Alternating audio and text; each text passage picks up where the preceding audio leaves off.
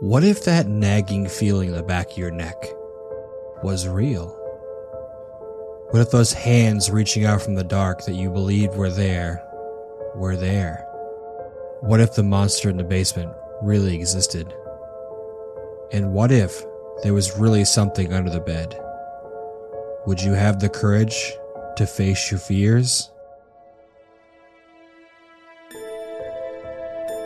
Hello, brave souls. Today we have a story called The 3 a.m. Myth, written by Renegade.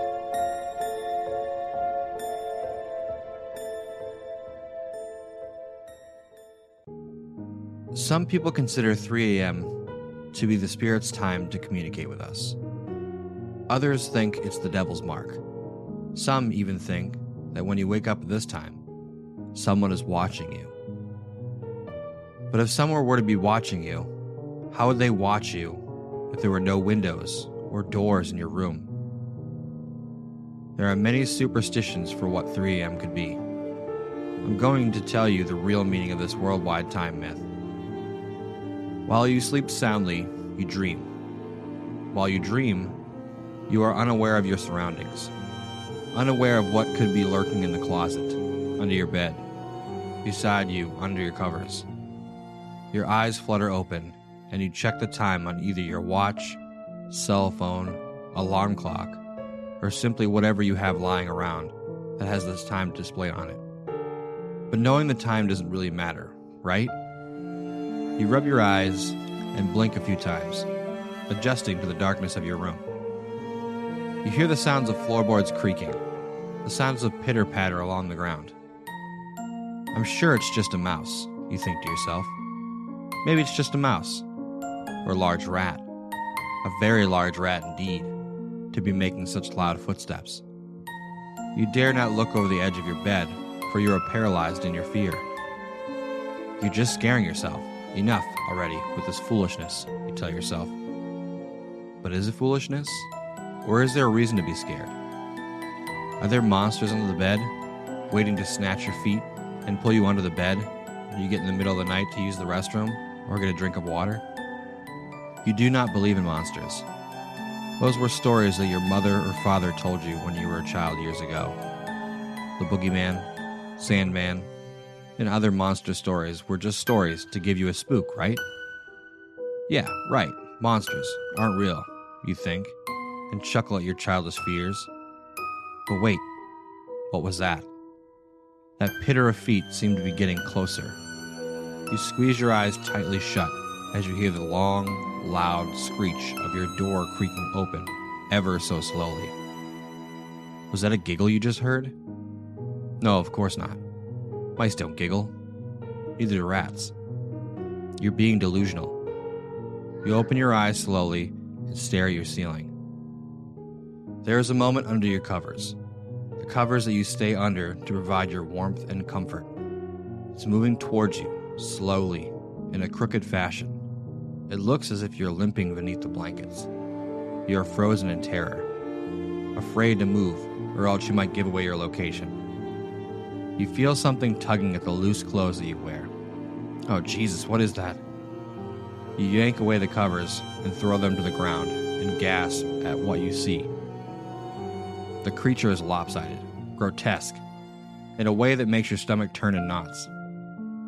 It wears torn fabric that looks like it's hundreds of years old. It tilts its head to the right and gives you a crooked smile. Its dark eyes without pupils stare at you, unblinking. You slowly begin to push yourself up into a sitting position, backing away from the creature.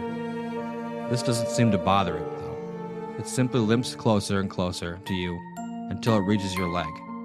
It pulls itself onto you and begins to crawl, slowly, oh so slowly. It bears that crooked, toothy grin. Its gray skin hangs from its bony body. It smells horrid, a smell you've not come to face before. But you know the smell, even without having smelled it before. It's the smell of rot, but not like any rot, the stingy scent of rot, flesh, and blood. What are you going to do? You think, and you lick your lips, eyes wide, not removing them from the creature. It's still inching its way up your body, coming closer and closer to your face with each limping step. You take in a deep breath through your nose and then release a scream so loud you think you popped your own eardrums. The creature suddenly jerks its head towards the door and lets out a murderous cry. It quickly limps to the edge of the bed and jumps, landing to the floor with a thump. It rushes out the door and disappears into the dark hallway. You see, three o'clock in the morning is when the little things come out to play. When the little things decide it's your lucky day. When the little things show themselves. But don't let this deceive you. The first time you see them, it's almost certainly the last. You are lucky if you get away safely. I cannot tell you how to deal with the little things, for they are everywhere, in every home, every hole, nook, and cranny your house has. How many you have in your house is not a question answered easily. All you can tell you is that there are many. They study you and they plan your demise. No wonder they reek of death.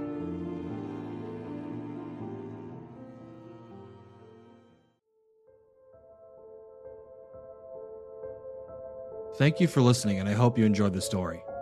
Big thank you to the author for creating such an interesting and genuinely creepy experience. If you enjoyed the video, please subscribe or follow for more videos just like this one. If you'd like to support the channel, you can check out my Patreon link in the description below and know that I genuinely appreciate it. Follow me over on Twitter at podcast underscore fear or Facebook at fear the podcast. Thank you again for listening to the story, and until next time, always remember to face your fears.